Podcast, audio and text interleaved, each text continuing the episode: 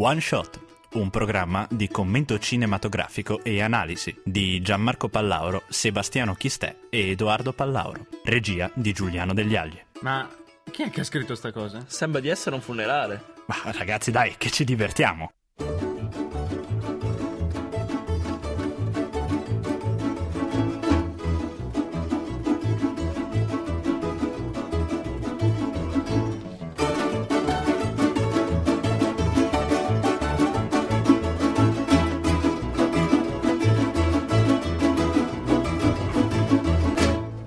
Siamo ritornati su One Shot finalmente dopo una settimana di assenza. Ci dispiace, ma ci sono stati dei problemi tecnici non indifferenti, quindi da- abbiamo dovuto scendere a compromessi, non è vero, ragazzi? Beh, abbiamo dovuto anche pro- processare questo film molto pesante che abbiamo scelto.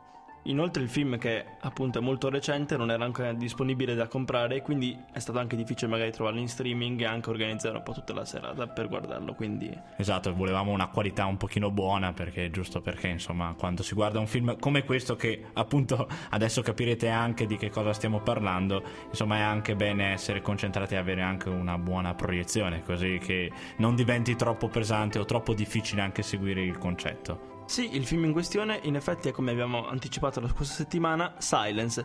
Infatti un po' ci sentivamo in colpa perché ci eravamo un po' dimenticati del caro zio Martin, ma grazie a Dio insomma ci è venuto in mente questo film che abbiamo visto appunto io e mio fratello qualche mese fa, tipo verso novembre se non sbaglio. È un pochino dopo, ma vabbè Ok? insomma. e abbiamo deciso di portarlo perché è un film che tratta di moltissimi temi molto interessanti, anche molto attuali, anche se ambientato in un'epoca molto più, più remota. Come tante volte accade, il film è ispirato a un romanzo, ambie- un romanzo storico ambientato nel- durante le persecuzioni dei cristiani giapponesi nel 1600, durante l'epoca Tokugawa. Il film è, un eh, è del 2016, la regia è di Martin Scors- Scorsese, come detto prima, e l'unica candidatura che ha ricevuto è quella per la miglior fotografia, purtroppo non l'ha vinta. Sì, nonostante questo, comunque è un film che abbiamo avuto modo di osservare, noi almeno abbiamo apprezzato, ma anche molti altri, una critica è stata molto molto positiva nei suoi confronti, insomma. Quindi, chissà, è un altro di quei casi ambigui in cui un film che poi viene apprezzato per i suoi contenuti, per il suo modo di esprimersi, poi alla fine non ha neanche così tanti riconoscimenti. Comunque, Sentiamoci la clip. Gli è stato offerto sake, come il soldato romano offrì l'aceto a Cristo morente.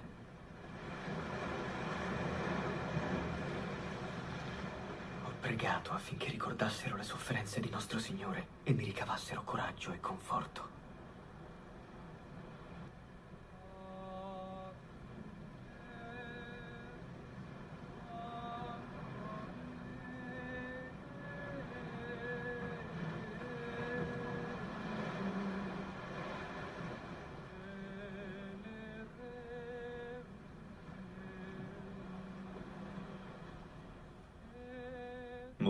Ci ha messo quattro giorni a morire.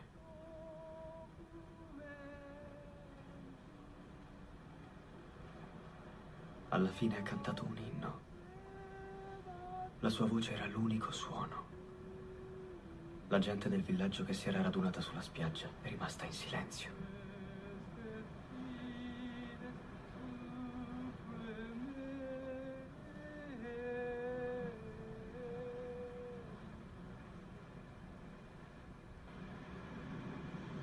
Nonostante sia, non sia un film assolutamente splatter, questo qui, non si risparmia comunque le scene di, di martirio, le scene di violenza, come questa che avete appena sentito.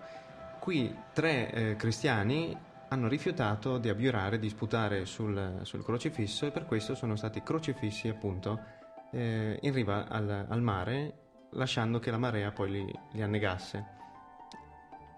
È una scena infatti molto cruda che eh, dobbiamo, al quale dobbiamo presenziare per lungo tempo, insomma, non è per niente breve. Qui abbiamo tagliato appunto per l'audio e la parte che viene rispar- cioè la parte di paesaggio, paesaggistica, insomma, delle scene che si vede questo mare molto impetuoso, questi scogli che vengono appunto colpiti dall'acqua e queste croci che con, eh, con questi poveri, poveri cristi, possiamo dire così, che in maniera molto evocativa vengono appunto martirizzati in questo modo. Appunto, poi adesso ci addentriamo un pochino nella parte della trama, diciamo, del nostro programma. Allora, la trama non è difficile, è abbastanza lineare. Ci sono questi due padri, appunto, padre Garube e padre eh, Rodriguez, che intraprendono un viaggio verso il Giappone attorno al 1640 eh, all'incirca e per andare a scoprire cosa è successo al loro precettore che è a questo punto padre Ferreira. Padre Ferreira era un prete che precedentemente ah scusate se non l'ho detto appunto sono dell'ordine dei gesuiti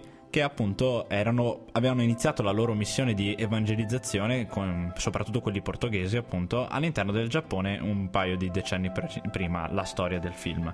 Comunque questo padre Ferreira è scomparso, sembrerebbe scomparso e anzi ci sono delle voci che dicono che abbia addirittura abiurato. Allora i due ragazzi, sconvolti insomma dalla notizia e anche mossi dall'interesse di scoprire che cosa veramente è successo a questo padre che, al quale erano profondamente legati, partono per questo viaggio e approdano in Giappone per una serie di peripezie incontrano appunto delle comunità di cristiani, di Christian come li chiamano appunto i giapponesi, e che sono incredibilmente devoti e loro rimangono colpiti da questa loro devozione e anche dalla crudezza con cui e dalla violenza con cui appunto il governo reprime i loro tentativi di professare questa religione.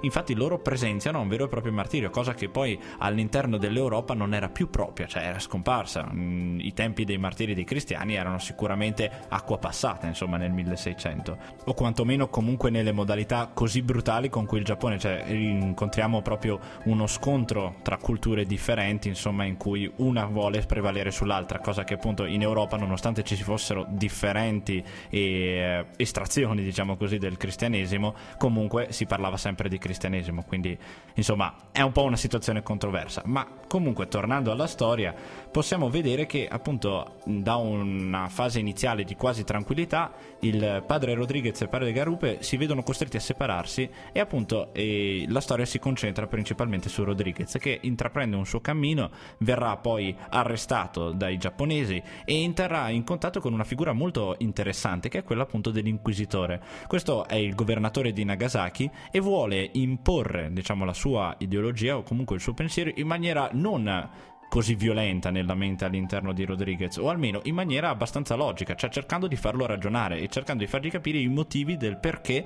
lui vuole non tanto che abbiurino i contadini, quanto che abbiuri lui, perché possa essere d'esempio, insomma, perché possa essere un monito per tutti quelli che cercano di tendere a questa religione. Quindi appunto il film si eh, susseguono una serie di vicissitudini che cercano di forzare proprio eh, Rodriguez ad abbiurare e poi alla fine lo porteranno a Ambiura perché lui incontrerà appunto padre Ferreira che egli stesso appunto portato allo stremo da questo inquisitore che appunto come eh, imperterrito lo aveva frustrato insomma in tutte queste questioni di fede alla fine aveva abbiurato e così lui sconfitto perché ha perso tutti i suoi punti di riferimento principali, abbiurerà e passerà la sua vita come un giapponese, eh, perché appunto l'inquisitore gli consentirà di vivere al suo servizio e appunto evitando che qualsiasi tipo di bene che contenga al suo interno riferimenti o non so oggettistica varia che ricordi il cristianesimo non entri in Giappone, quindi sarà tipo una specie di ehm, elemento uh, utile alla dogana insomma del Giappone, perché appunto è il periodo in cui il Giappone comunque si apre ai commerci. Quindi appunto la storia si conclude con la sua morte e con un funerale buddista, nascondendo però nella piega del vestito un crocifisso, quindi insomma un po' emblematico, ecco diciamo. È una storia che sicuramente su questo ha, dà molto da discutere. Partiamo ora con alcune curiosità classiche appunto ormai della nostra trasmissione sul film. L'anteprima è stata mostrata infatti a 400 gesuiti prima di essere effettivamente messa in commercio la pellicola questo perché, forse, soprattutto perché Martin Scorsese è stato istruito dai gesuiti e voleva anche diventare un prete gesuita, ma poi, grazie alla sua forse vocazione per il cinema, ha deciso di cambiare strada.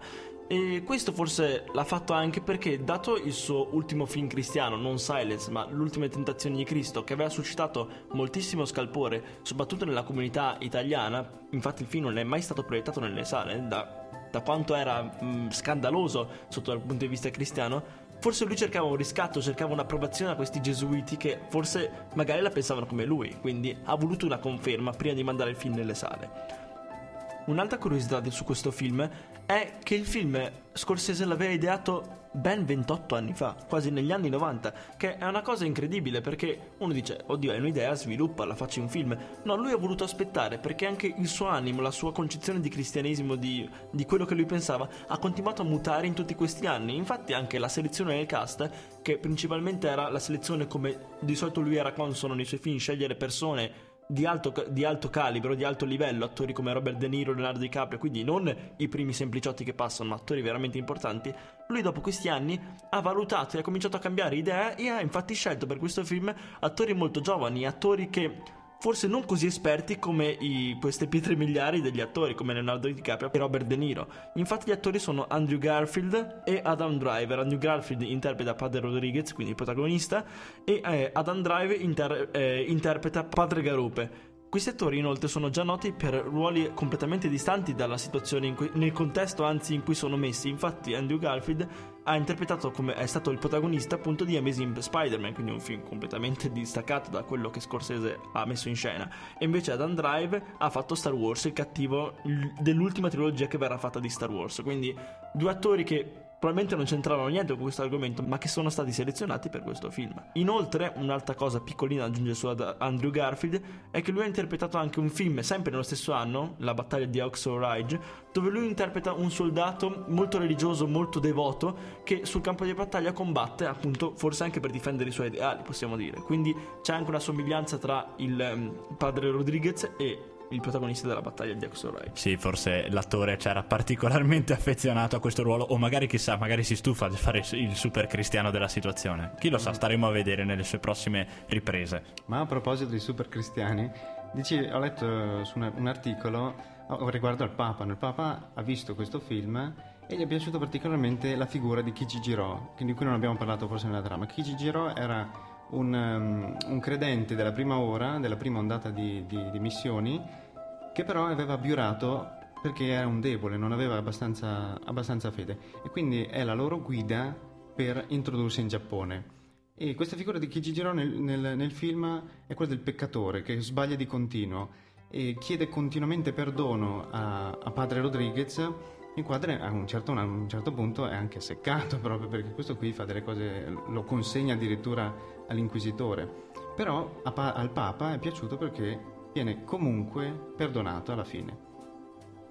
Esatto, che appunto poi fa quasi sorridere perché all'inizio proprio, eh cavoli, ma come fa a fare una cosa del genere? Cioè, ha, ha di nuovo abiurato di fronte e poi a un certo punto diventa quasi una macchietta, cioè gli dice Madonna, ma ancora e dice sempre la stessa, sempre la stessa frase padre, che era quella confessami, sempre quella no, frase. Padre, perdonami perché ho peccato, però sembra che lo dica in maniera così boh, lasciva quasi quasi con poco interesse che alla fine diventa un pochino ridicolo anche come personaggio, però appunto interessante questo gioco di parole che poi si può anche instaurare che appunto in italiano si può cogliere tra Giuda e Guida, insomma, perché appunto è lui che introduce gli attori, i protagonisti all'interno del Giappone e che continua a tradirli, quindi è diciamo pittoresco come, sì, sì, come sì. viene fuori, ecco. Il film inoltre ha anche molti riferimenti simbolici e riferiti ai Vangeli, infatti noteremo spesso come per esempio vi siano la figura del pesce o dei pezzi argento che sono esattamente la somma che, a cui si dice che nella, nei Vangeli sia stata Giuda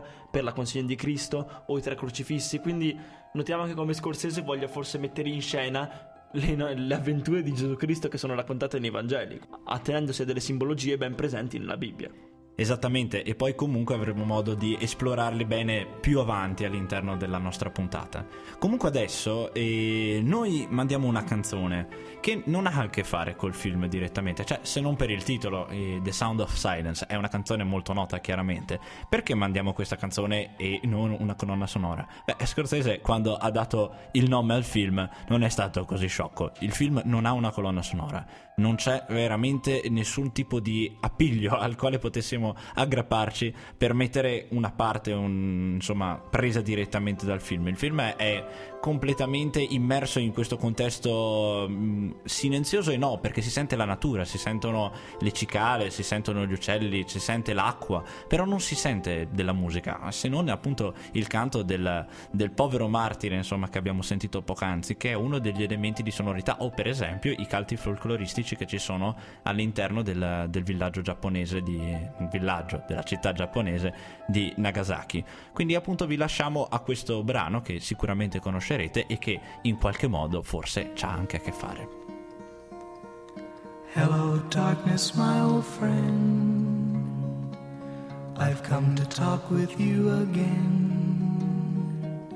Because a vision softly creeping left its seeds while I was sleeping. And the vision that was planted in my brain still remains within the sound of silence. In restless dreams, I walked alone, narrow streets of cobblestone, neath the halo of a street lamp. I turned my collar to the cold and damp. When my eyes were stabbed by the flash of a neon light, it split the night and touched the sound of silence. And in the naked light I saw ten thousand people, maybe more. People talking without speaking, people hearing without listening, people writing songs that voices never share. No one dared disturb the sound of silence. Fool said I, you do not know. Silence like a cancer grows. Hear my words that I might teach you. Take my arms that I might reach you but my words,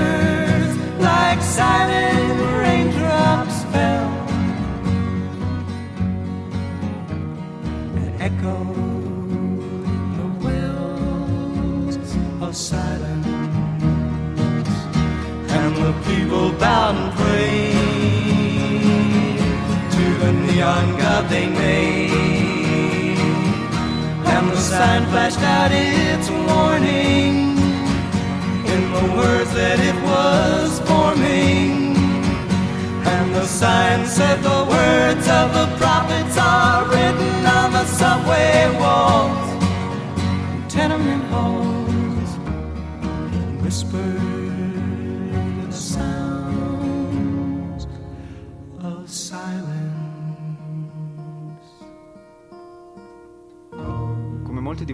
Capito, questa qui era The Sound of Silence di Simon Garfunkel.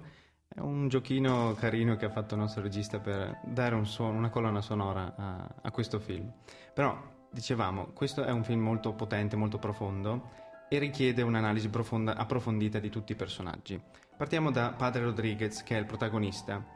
Anche nell'aspetto, lui è simile a Cristo proprio, ha la, barba, la barba è, è quasi finta, si vede che è attaccata, quindi anche nell'aspetto però rimane questa figura di Cristo che noi dobbiamo seguire per tutto il film.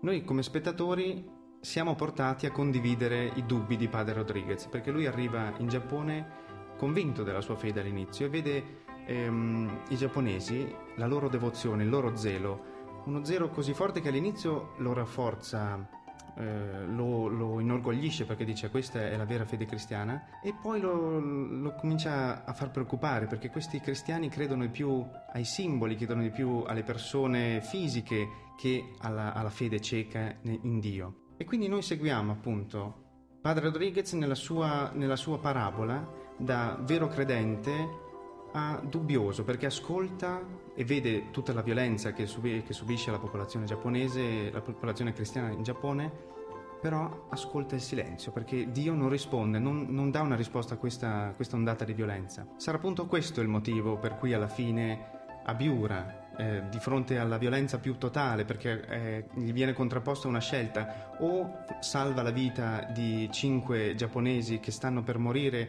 atrocemente appesi a testa in giù in un pozzo oscuro e a Biura oppure oppure moriranno e lui con loro. A lui si può quasi contrapporre Padre Garupe, perché lui è nel film quello più forte, quello più in- incisivo nella sua, nella sua fede e lui è quello che ha ben chiara la missione da compiere fin dall'inizio, ovvero trovare padre Ferreira e, come missione un po' allargata, credere ciecamente in Dio, quindi non, eh, non traballare nella fede. Infatti padre Garrube verrà eh, separato, si separeranno con- da, da padre Rodriguez e si ritroveranno solo in un momento in cui si vede il martirio di padre Garrube che nel tentativo di salvare una, una giapponese eh, annega per colpa delle autorità di Nagasaki. Eh, Kichijiro ovviamente è una figura fondamentale in questo film, ma ne abbiamo già parlato largamente prima, quindi direi che non serve ampliare ulteriormente. L'inquisitore invece rappresenta la voce della ragione più lucida, logica e matematica. Il paradosso però sta nel fatto che l'uomo non è e non può anzi essere sempre razionale, nonostante cerchi di tendere ad un simile ideale. Si può quindi dire che in questo caso che l'inquisitore segua ciecamente la dottrina buddista, quindi, che quindi questo comportamento effettivamente e obiettivamente non è razionale, perché seguire ciecamente una dottrina senza farsi delle domande come alla fine in realtà il protagonista si farà, non è una cosa proprio mm, un indice di ragione- ragionevolezza, scusate. Un altro personaggio che è fondamentale in questo film è la figura del traduttore. Questo traduttore viene affi- affiancato a padre Rodriguez per forse sì, per discutere appunto con l'inquisitore. E questa figura ha un po' la funzione di diavolo tentatore, infatti è lui che spesso prova a spingerlo ad abiurare, a fare le cose che l'inquisitore vorrebbe che padre Rodriguez facesse. Quindi c'è una, una continua tentazione come Cristo ha subito appunto le tentazioni nel deserto al diavolo, le subisce anche padre Rodriguez. Esatto, le modalità sono molto simili tra di loro, proprio le frasi come vengono costruite sembrano quasi eh, appunto richiamare quelle bibliche. E appunto altri, elemen- altri personaggi all'interno di questa storia, certo che ce ne sono, c'è Ferreira e non è che ce ne siamo dimenticati. Ferreira chiaramente è, mm, diciamo così, l'elemento dal quale scaturisce tutta quanta la vicenda del film, quindi ha un ruolo centrale all'interno della trama. Ed è una sorta di idolo, qualcosa al, cui, al quale entrambi i due protagonisti, o comunque il protagonista principale e il suo compagno di viaggio, cercano di tendere per, tutto quanto, eh, per tutta quanta la durata del film, o almeno fin quando appunto Rodriguez non scopre che cosa è divertato. Lì infatti c'è un capovolgimento, quello che era sempre stato l'esempio, un, quasi un padre, ma anche un pastore, un- qualcuno che aveva ispirato la loro vita e come insomma padri gesuiti, si capovolge, diventa qualcosa di altro, diventa qualcosa che ormai è, per usare proprio il termine eh, inglese che rende benissimo l'idea, è broken, cioè è rotto, è spezzato, è stato sconfitto ed è completamente succube dei suoi eh, carcerieri che nonostante tenendolo dentro una, una gabbia dorata insomma e nonostante avendo avuto la meglio su di lui non è che gli hanno reso la vita felice. Cioè si nota molto molto evidentemente che quest'uomo è provato da ciò che gli è stato fatto insomma da questi giapponesi. Appunto nonostante poi abbia ricevuto tutti gli onori e tutti i riguardi che poi appunto in questo momento e eh, nel momento insomma all'interno della storia eh, si possono visualizzare. L'ultimo personaggio secondo una nostra eh, personale interpretazione possiamo dire così è lo spettatore. Lo spettatore infatti è tenuto molto molto in rilievo da Scorsese all'interno di tutta quanta la pellicola. Se ci pensate bene tutto quanto il film è architettato per instillare all'interno della mente di chi lo sta osservando delle domande, dei pensieri e seguire in maniera logico-razionale tutto quello che sta succedendo, cioè logico-razionale, diciamo così, seguire il filo logico più che altro. Ecco, e all'inizio viene esemplificata da- dal diario, insomma, che tiene appunto Rodriguez, che sembra quasi anticipare i pensieri che ha lo spettatore, insomma, nel guardare questo film. Ma perché nessuno interviene? Ma perché lui non fa questo? Ma perché lui si sente in questo modo? Ecco, Tutte queste cose qua sono degli interrogativi forti. E poi dopo però Scorsese non mantiene soltanto il punto di vista di, di Rodriguez, ma prende a un certo punto il punto di vista di, ehm, del- dell'inquisitore, quindi non proprio formalmente diciamo così, però ci fa entrare in contatto con una figura che dovrebbe essere un antagonista, ma che io personalmente almeno non sono riuscito a cogliere come antagonista e che non è proprio quel genere di malvagio super cattivo che uno si sarebbe aspettato di incontrare. È una persona anzi che in qualche modo sembra incredibilmente ragionevole e che propone delle argomentazioni quasi forti, quasi valide, insomma, se non fosse per il fatto che uno può considerare qualsiasi tipo, cioè una campana più valida dell'altra, insomma, qui bisogna schierarsi ed è proprio questo quello che ti chiede il film, di schierarti. E nella parte conclusiva, appunto, prenderà un altro punto di vista che è quello del, um, del commerciante portoghese. Quindi lo spettatore segue questi, queste narrazioni, questi punti di vista, cercando mh, mm, di appunto arrivare all'obiettivo di Scorsese, che è quello di avere una posizione sull'argomento.